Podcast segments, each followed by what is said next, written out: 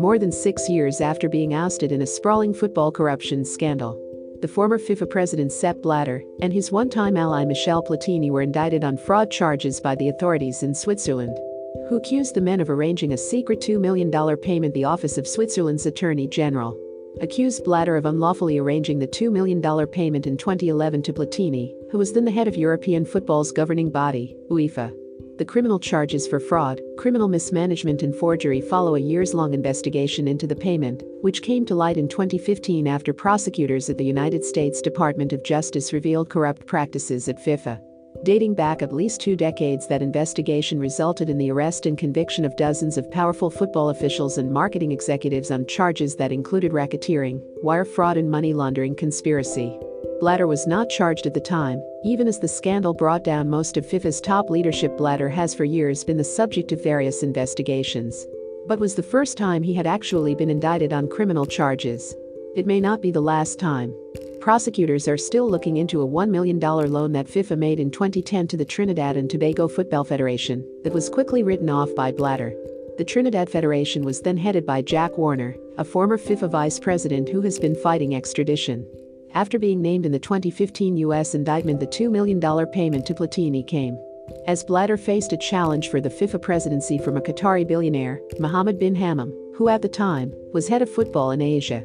Blatter and Platini both maintain the money was a belated payment related to work the Platini, the captain of France's 1984 European Championship winning team, had done for Blatter after he was elected FIFA president for the first time in 1998. Both Blatter and Platini already have been sanctioned for the payment by FIFA's own disciplinary system.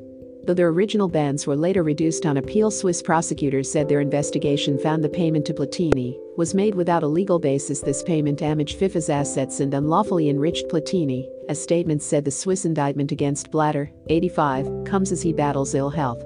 He has been hospitalized several times since being forced out of his leadership post. The Swiss Attorney General's statement announcing the charges did not say when a trial would be held.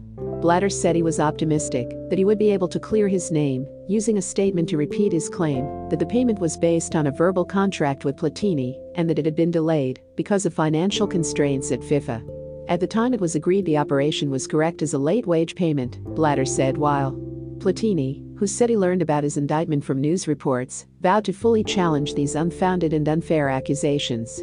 He also accused Swiss prosecutors of colluding with FIFA's current president, Gianni Infantino, and of a relentlessness to want to unduly implicate me in a case in which my entire good faith had been recognized while prosecutors in the United States have so far clawed back tens of millions of dollars and won convictions against prominent defendants in their case.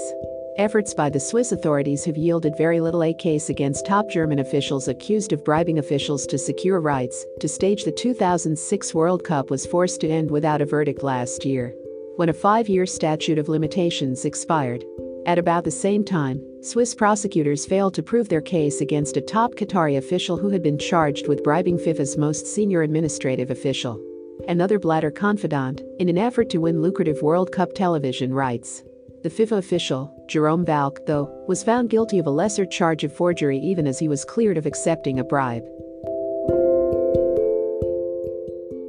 Remember to follow Golia by hitting the follow button and slapping a 5-star review on the show or tapping the love icon. Let's get to 1 million followers and tune in daily for new episodes.